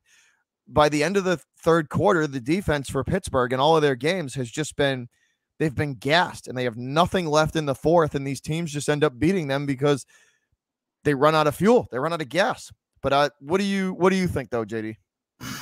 What I would say is specifically I'm gonna go ahead and do this. I'm gonna call out Ben Roethlisberger. This is this is full full out. I'm just gonna say this because he's he's full of crap. He's full of crap. He's been full of crap for about six years now. Um, and and and this is what I mean when, when he talks to the media, he's full of crap. And it's it's weird because his coach is the exact opposite. Mike Tomlin is like the he's like the best at the podium. I love listening to Mike Tomlin because it's immediate, it's straight to the point. Here's what we did wrong. Here's what we did right. End of discussion. Write your story. But Ben Roethlisberger, he's all over the place. He likes drama. he likes to feel like he's special, and in reality, he's not special. Uh, he is a Hall of Fame quarterback. He is borderline, but he is. I'll give it to him. Uh, it, let's let's take it back. Let's rewind a little bit real quick. Back to 2000, I think 17 or 18. There was a moment in time where Ben Roethlisberger had this golden opportunity to keep Antonio Brown and Le'Veon Bell. They asked him, "Hey, Ben, you're getting a little older. We know you're still great. You know you're still good, good player. We're not trying to say that. You still got another Super Bowl in you, bud. But can you get it? Can you do what Tom Brady did? Because here's the thing: Ben Roethlisberger was notorious for saying Tom Brady's the goat, man. Tom Brady's the greatest player I've ever seen. I love Tom Brady. I love Tom Brady. Everything he does is so great. But I won't take a pay cut like Tom Brady to save my number one running back. I won't uh, help save um, a few of my offensive linemen. I, I, have to keep on eating that salary cap. And then finally, when he has a terrible season last year, terrible season, he finally goes, All right, guys, I've decided. All right, guys, I've decided to sacrifice for the team, guys. All right. And it's like, it's probably because the agent's like, Bro, they're about to get cut. Like if you don't take a pay cut right now, you're about to get cut. This is your last year. Yeah. Oh this is your last year, MFR. Er. Get used to it because you out of here. Yeah, you're gone. It, when they knew, like, if okay, let's say Ben Roethlisberger was like, "No, I'm making 35 mil this year. Go fuck yourself." You think the Pats or the the the Steelers aren't going to cut him?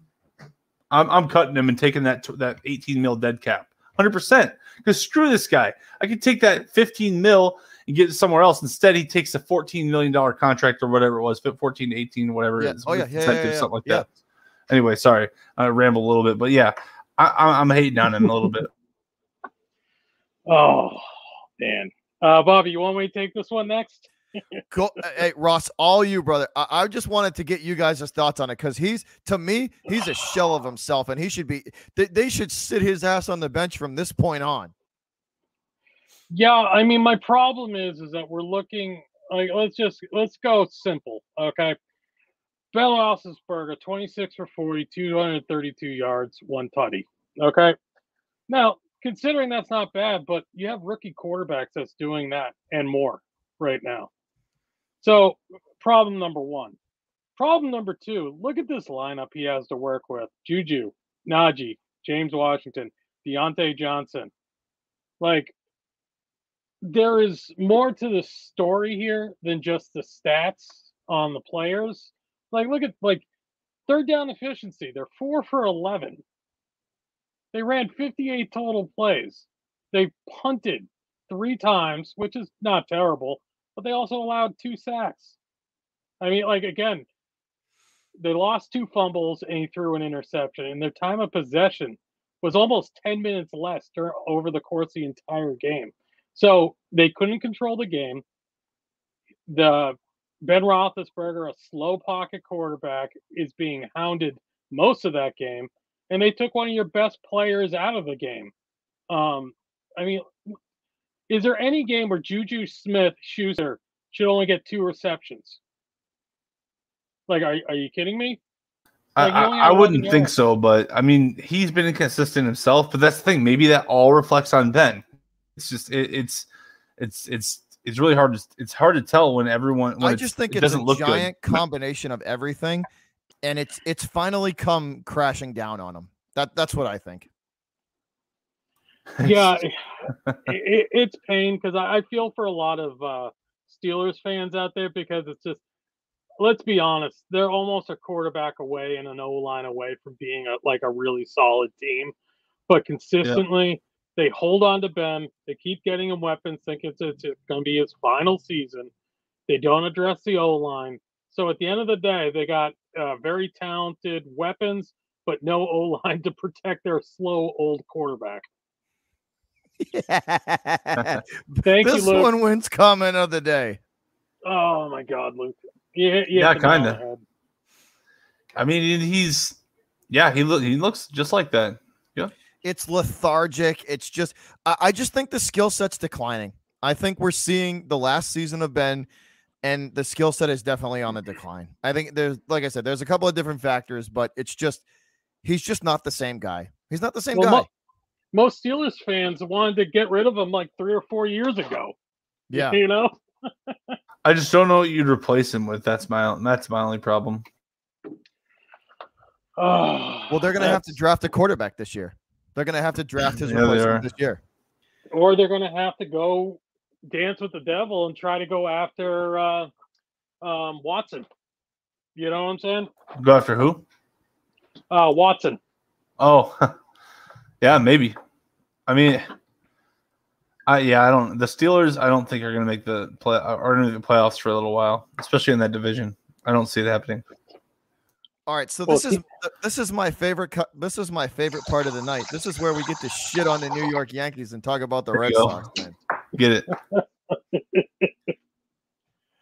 no, it was, but in all. So here's I, I saw an excellent quote on Twitter earlier, and it said, it said it was from it was it was uh, it was from a Red Sox fan, and it said, the two fan the two fan bases, there are there are assholes and idiots between the two of us in, in both of our fan bases, the Red Sox and the and the Yankees, right? There's idiots in, in both sides, but for the most part, it was I had a lot of fun chopping it up with Yankee fans on on uh, you know, for the most part. Um it was it was always, you know, it was fun chopping it up between the two of them, especially uh Shukri. Shout out to him. Shukri writes. we had him on the show earlier, but shout out to shout out to him. Um, By the way, following this podcast, we'll release that uh, that edited version of your baseball conversation. Anyway, oh, cool. man. So, so, but it was it was a lot of fun chopping it up with them. And they he said basically, there's even though there's idiots and assholes between the two of us, we we have most for the most part, it's just chopping it up and having fun and going back and forth with each other. And we're going to fight. We will fight forever. Red Sox and Yankee fans will fight forever, and that's the fun of it. We'll fight forever. We we we we will hate each other from now until the end of time. There is in no way, shape, or form we will ever get along, and I am here for that. All of it. It means mm-hmm. the rivalry between the two of us stays alive. That's that's what I'll say about that. Now let's Agreed. just get in get into it. So, Ross, I want to get your thoughts on the wild card game, man. So I'll start with you. Like, just lay it out, dude. What what what do you got? We got. Well, to kind of cycle back when Bill was talking to me about getting down on the pitching core. They did everything I asked them to do. The pitching core was solid. Eovaldi played his Eovaldi. How is uh well, Eovaldi played his brains out. Like my God, like he, again, dude, he pitched his ass off. It was great again, how many times do you see in games where you're not seeing Judge being a big factor in the game? You know what I'm saying? Like, look at Aaron Judge. Four at bats, only one hit.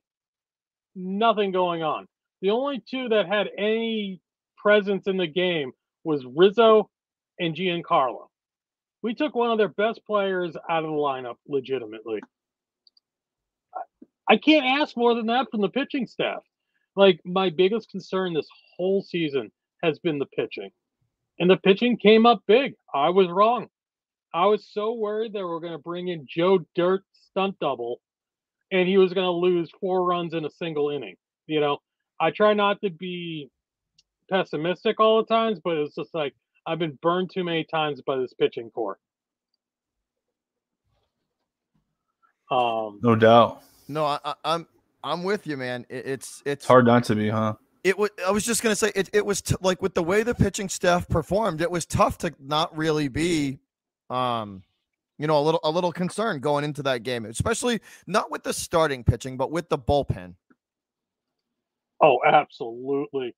You know, um, like I had I mean, a feeling. I had a feeling Eovaldi would pitch well because he does. He gets. He pitches. He pitches well for um he pitches well for big games. JD, again, the foot. Look, again, the second. Th- look at this. The second Oh my god! Wow. His balls First again. on- episode one, and now episode fourteen. he's licking his balls again on Diesel live television. back to back. that- Wow. Really? Re- really? Really, guy? Really? This guy, two This out of our fourteen here. episodes. Diesel. He just can't help himself. What up, Pat? What up, Coach Plays? What up, everybody? What's Good- up, Coach Plays? What's up, What up, Pat? Ross? what up, Coach guys? Dante? So, so let, let's just let, let's just continue. I mean, since we're Red Sox fans and this is my show, let's just hammer the Yankees just a little bit and we'll we'll poke and prod just just just a little bit. So, so the we we let's just say this before we get into like harassing some Yankee fans. the pitching staff was great last night. They Alex Cora was phenomenal. He managed that game perfectly, taking guys out when they should. Um, the the uh, um, the uh, just the overall management of the game. Like like the when he when he said enough's enough with Eovaldi, it was as soon as he started to crack just a little bit, even if it was just a little bit. He he gave him all the room he needed, and he performed perfectly right up until the moment. And Cora was like, "All right, man, it's." He he he got those back to back hits, and and it was it was um it he was it was perfectly timed. They took him out. I I wanted them to put Robles in, and they did. And Robles, he's when he's on and he's throwing well, he's tough to hit because he just that that the fastball that he's got is is 98 to 100 miles an hour, and he can locate it on the corners when he's throwing well. And most of those fastballs don't get hit out of the park because they're up and in, low and away. They're, you know, they're they're these bloop line drives or just these soft grounders. They, they don't get hit hard because of how fast that that ball's moving. So I thought that was that was perfectly done. And then just the Red Sox hitting, man. They they they cranked it up when they had to, and it was the reason why the Sox beat the Yankees were the Yankees are an all or nothing team. They are an all or nothing team. They they would rather, and I, I I'm this is how the this to me, this is what the Yankees problem has been for years. They would rather sign a guy like sign guys like Aaron Judge and Giancarlo Stanton, aka Mike Stanton, you schmuck. Big hitters, right? Big name hitters. So, well, no. So they would rather sign guys like that. You know, the big shiny new toy that can every one out of 15 bats at bats hit a home run, right? One out of every 15 at bats hit a home run Right. over over the guy who hits who hits 290 to 300 and bats in 90 you know and has 90 RBIs batted in and it can actually help a team put runs across the plate and, and win games that can generate runs. The Yankees are obsessed with staying relevant with big names like that over over a guy who can actually contribute to the team. And that's been their mm-hmm. issue. I think they know deep down that they're like right on the cusp of being of like like being a really bad team and they're doing everything they can to just gra- it's like it's like somebody like it's like a sinking ship man and you're just grabbing for anything to help keep you afloat Uh, that i just that's how i think they've been for for years. And a big part of it is that that they have to get upper management to to to to take responsibility for it. Like Cashman it has that mentality. They got to get him out of there in order to change that culture. But that's i mean that's the, the Sox played phenomenal, both sides, offensively and defensively. They came to play. It was in Fenway. It was electric. The The atmosphere was there for the Sox, and they chased. They chased. That we'll we'll we'll we'll get into crapping on the Yankees later, but they they they the hitting showed up and they did what they had to do to win. But I I want to so I'll I'll go to you Ross, but that's just my like that's my like initial take on this. I'm curious to know how how you look at it. Uh, again, with the Yankees team, they have a whole lot of talent, but the inability to use it whatsoever. So again, it, you could have you could buy all the talent you want, but if you have a structure in place that doesn't put them in a way to succeed, you, you're just gonna be you're gonna go ten years without making it through the playoffs, and that's what we've seen from them. You know, buying power doesn't necessarily mean championships. So let's let's kind of move off on that. It's just like the batting. My God, the batting. Schwarber and his consistency against Gerrit Cole. My God. Like Schwarber's been hitting Gerrit Cole and making his life miserable ever since he was a Chicago Cub. uh, like again, I want to do that little shout out because again, um, we have a fond love for the Cubbies just because our boy Theo and everything else going over there. But it's it's also Schwarber. You know, like Schwarber, like he came in here, he thought, oh, he's gonna be a good good pickup. You know, he'll get some hits for us. And he's become our like one of our best players on our team.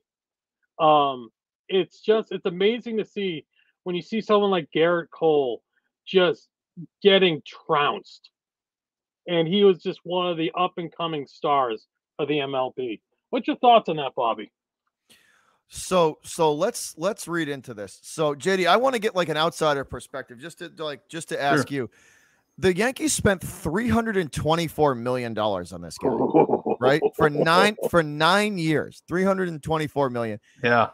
You figure a guy at that price should be able to elevate his like you spend that amount of money on a guy who's going to walk in there and pitch eight shutout innings against the Red Yeah. Sox and absolutely put his foot down there on their throat and that that's what you pay that money for that guy that's what you you know what i mean Yeah. Gerrit Cole has over and over and over again with this massive paycheck left just app like let left them them hanging like he's he's he's in no way shape or form lived up to that that con like that contract at all. You you pay the big money to those guys that when they're put in that kind of moment, like that wild card game where it's a must win, he'll pitch seven seven shutout innings and have 10 Ks.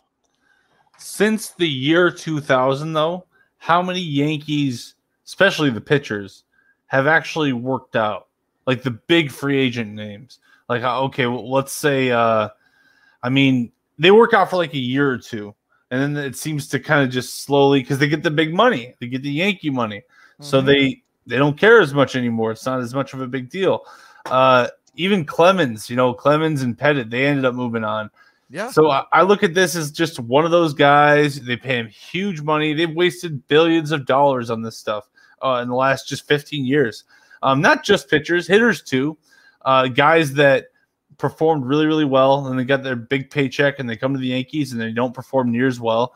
Uh, and then it's it's it's very it's peculiar. It's it's very strange. Um, Gerrit Cole, though, I mean, that's the thing. Yeah, you, he got the big paycheck, and then he failed. So it is what it is. The Yankees got to uh, cross it up, and they, they lost their biggest rivals too. You pay them the big money to to, live beat with the it too. Like rivals. they can't get rid of this. Like a nine year, 324. Like Nope, you you can't eat just that. get rid of that. You know It's what like I mean? A Rod They- contract. They, have to live with this contract for at least probably three or four more more seasons. have to. Yeah. At, at least like yeah, I was gonna say at least four or five because like how, how are you gonna get? How could you even get out of it at that point? You almost have to. You almost Uh oh. oh, we got internet. got internet And. JD must have hit the duck and he's gone. um, interesting point. While he's off, pull up Raj Mathal from 639. Um, this is He's back from the dead. my bad. I don't know what happened. I think I just got kicked. But anyway, I was gonna say Uh, you might have to pitch him even if he goes to the minors. That's all. Yeah. Yep. and before we move on from the Yankees subject, grab Raj Mathal from 639. Yeah. And I'll, I'll, I'll read it off for you to make it easier. Does the Yankees remind you of the Chiefs with their ridiculous offense but defense, which is so bad? I know the Chiefs don't buy their team. I was just wondering. My opinion, when I put in the chat, was is like partially true, but the Chiefs can actually make the playoffs. Yeah, Unfortunately, exactly. the Yankees not so much. Billion dollar roster can't make the playoffs. That's not good.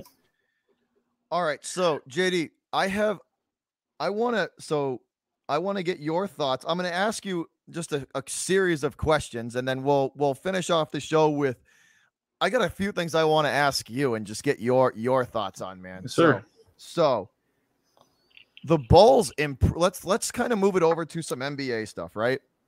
And and from the Bears to the Bulls because there was a poll taken by NBA.com, JD, but from every GM in the NBA, Mhm. And guess which team got voted most improved? The Chicago The Bulls. Bulls. The Bulls got im- Oh, yeah. got voted, and this is by NBA GMs. So that's all they talk to is the GMs of each team, and they said which team which team is the most improved, and they said your Chicago Bulls. The second thing is, um, with that improve with so not only were they voted improved, most improved, but the the pre that that preseason game that they played against the Cavs, they it seems like those moves are paying off, dude, because they looked great. Chicago, dude, Chicago, if that's how they're gonna play, 131 to 95, they beat the Cavalier. That's a dude, that's an ass whooping. That that is Oh, a it was huge. beat down. And Lonzo Ball is going to be if he plays like that, like he he like dude, he's going to be a problem for for that for that league. Um, I have a lot to unpack here. A lot that I want to unpack. Go the first it. thing I want to do. Let's start. Let's start from the meta. What a franchise to resurrect, man! Like my God, we're talking about a top three, top four brand in this league. Like if you can get the Bulls to the playoffs, you're talking ratings up the ass, dude. We if we're even remotely relevant, people people tune into the Bulls, man. That's just a fact. It's like the Knicks, the They, Bulls. they are a- the Bulls are a draw. They they are a draw. It's the red man. It's the Bulls. It's just it's the Bulls. Anyway, so we unpacked that so that we understand the brand of the Bulls. And, and it's funny because Lonzo actually just said this this morning, or is either this morning or yesterday, uh, after the game. He said that he it hasn't hit him yet that he's a Bull. It hasn't fully sunk in that he's a Chicago Bull. He shares a lore with Michael Jordan. Uh, so that hasn't fully hit him yet. And here's the thing he is in his own right a fantastic player. I don't think he's ever been fully given a chance to develop, and he hasn't been given the keys to the castle ever. Uh, point and case. First year in this league, you saw him slowly kind of come into his own. LeBron comes, boom, all of his development is gone. He's immediately turned into a role player. Then he gets shipped off to uh, New Orleans, which he does get better every single year in New Orleans. So there is some development I'll give there. him credit there. He did improve every year in New Orleans. He showed improvements. From his free throws to his shooting to his defense, all three improved dramatically, uh, and those are things he needed to he needed to improve on. Uh, his passing was always phenomenal, but uh, then he gets to Chicago, and this is a guy in Zach LaVine who they've been talking in the offseason. Uh, the Sports Fury had talked about it, and I've been looking into it a lot too. They've been talking a lot in the offseason about um, about playing together because Zach LaVine needs a guy who can who can set him up, man. Zach LaVine is a high flyer, he's a scorer, he's a shooter, he's everything. He needs a guy to just get him that ball with open space or an open shot. And nobody, honestly, there's like only maybe two or three guys other than Lonzo Ball I'd rather have in this league to get you open with the ball. Get you open with the ball. I'm not saying Lonzo's the best point guard in the league. I'm talking about getting you in position with an open shot. It's like Chris Paul's probably number one. Maybe LeBron's number two. There's probably two or three more that I'd take, and then it's Lonzo Ball. He is elite at that. And LaVine has never had that guy ever. He's never had that when he was with uh, when he was with the Timberwolves. Never. He was like one of the point guards. So it's beautiful to see Lonzo alone come in and take this down. And then my favorite thing with Lonzo, and I'll wrap up my Lonzo talk really quick. My favorite thing with Lonzo is when Lauri Markkanen got the ball. They, they threw him the ball down to the block. They said, Lauri, all right. And he's got Lonzo one on one. All right, Lauri, take it to the ball. All right, Cleveland. All right, Cavaliers, right? Nah, dude. It's the Bulls, bro. Lonzo Ball bullied the crap out of Lauri Markkanen and made him look like a chump. And I'm not trying to embarrass Lauri, but it was nice to see our new free agent just kind of dominate our old guy, just like dominate him, dude. I'm like, bro, our guard Lon- major Lonzo's forward. defense Lonzo's defensive ability should not be underestimated. He's a very good defender. It's elite. Mhm. It's elite. And, and here's the thing. If if Patrick, we talked about this, and a video just came out on my channel about this. We talked about this with this with the sports hero. If Patrick Williams comes into his own, becomes a star, we are one piece away from a championship.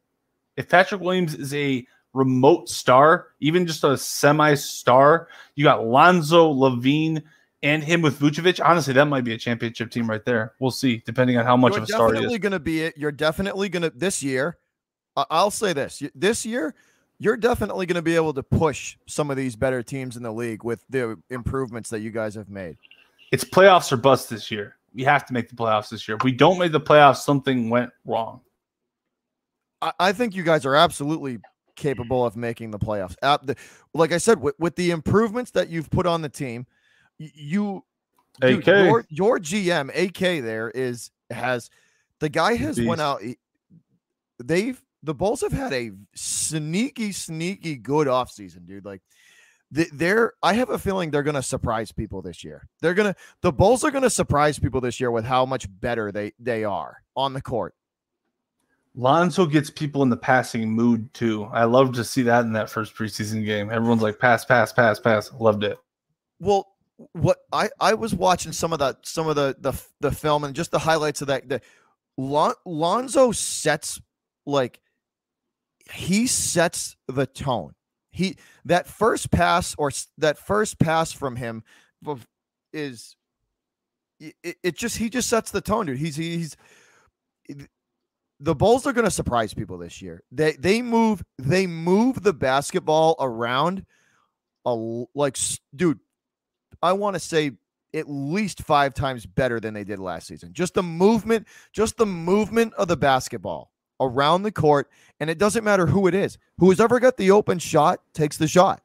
And it is just one game, but like you could see a lot in that one game. That was a game where you could see a lot, and it was a preseason game, but like you could just see, whoa, that's different.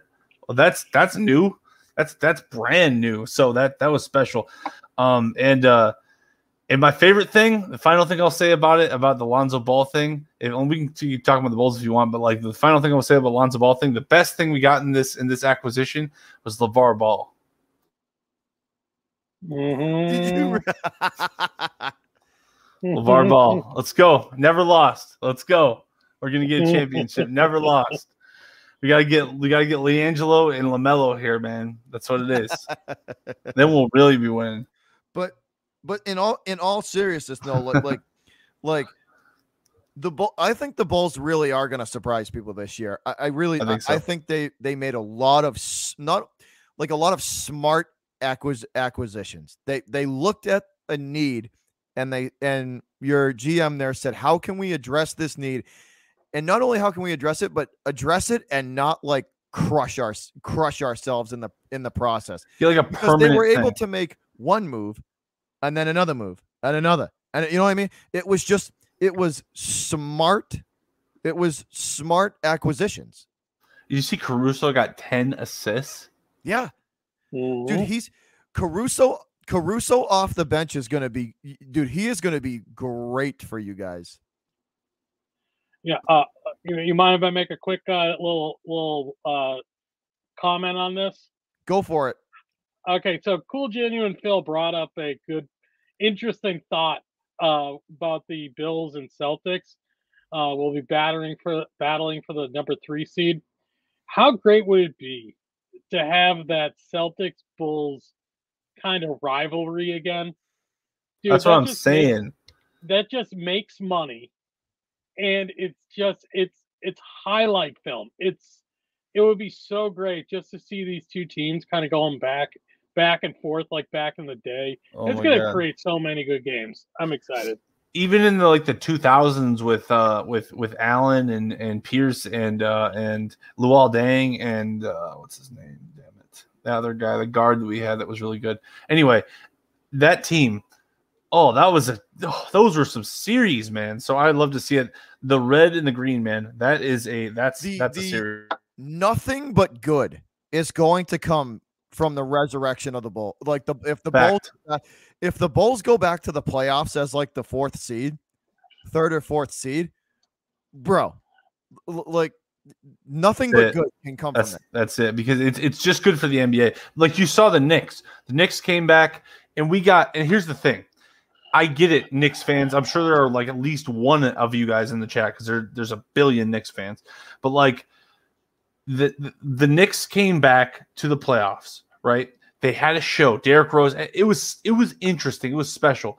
But just because they got dominated by Trae Young, and Trae Young, it was kind of this coming out party. It was still nice. It was still great to see that that orange in the playoffs again. To me, yeah, yeah.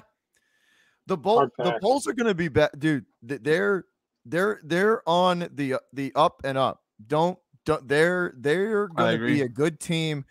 Like I said, they made smart acquisitions. It was it was uh Lonzo is a sleeper for most improved player this year, in my opinion. Sleeper. They're going to surprise people. They will. I'm, I'm telling you, they're going to surprise people. It's, it's going to be a good year for them.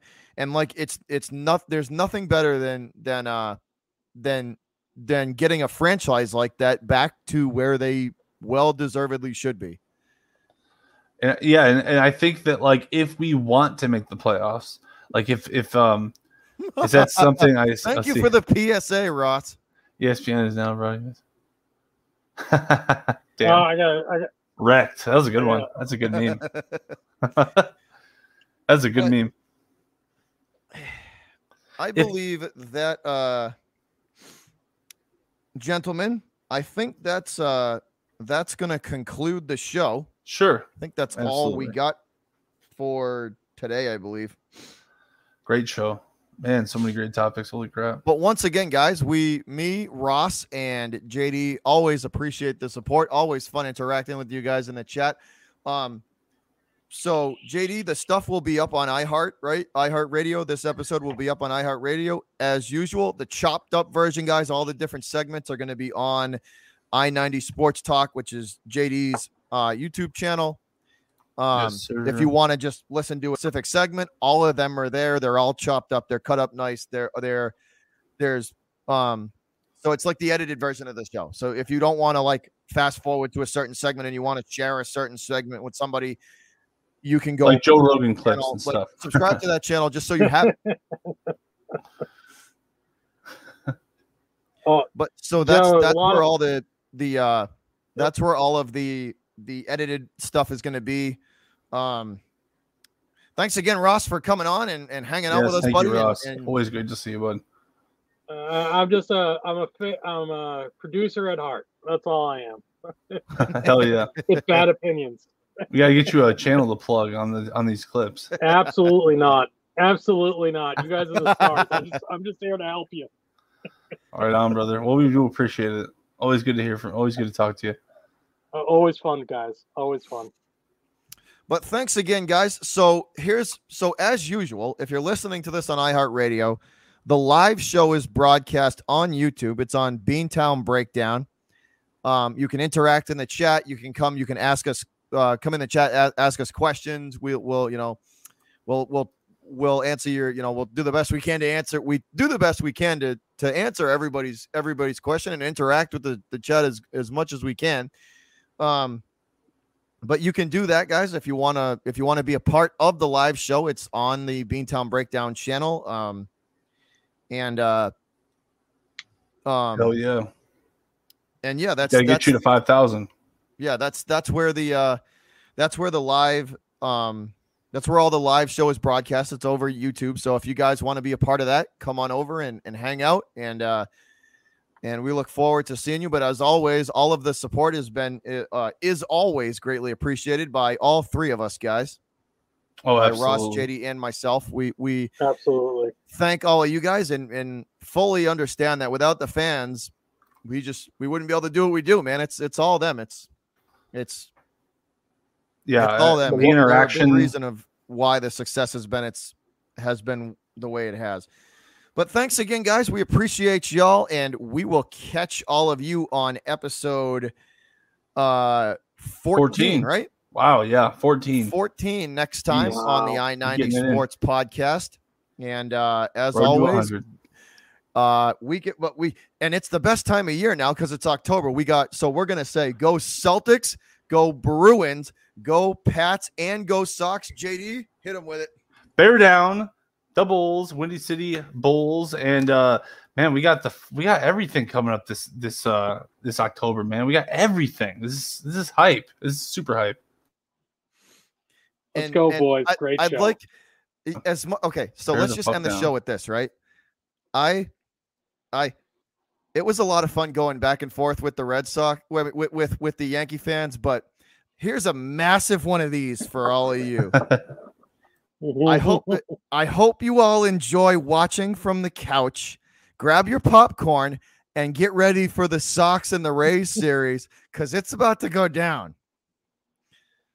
And I got to remind you guys before we get off the stream, uh, I'm going to release the um, edited version of the the conversation that Bobby and Shukri Wrights had about the Yankees and the Red Sox as well, right after this as a bonus. nice. I shall release it right now. Special shout out It's to Sugar. Rights though. That dude, that dude is a lot. He he's a riot. He's one of our He's one of our friends of the show, and it was a it's a lot of fun interacting with him on the on just the different social media platforms. He's a Yankee fan. He's one of the the class act ones though. He's a good dude. So shout out to him. But thanks And sh- again, and- guys. Ross, And JD, shout out, yep. And Go shout out to JD for all the editing magic. Thank you so much. for all the editing, Matt. Absolutely. Hey, I love got, to do it. JD's got the editing skills, so shout out to him for that. I for do what chopping it little I, and cutting what it I- up. little I do. I appreciate it, boys. Hey, wouldn't do nothing without you guys. But thanks again, guys. We love y'all. We appreciate all of your support, and we will catch you next time. Go Red Sox. Let's go. Bear down.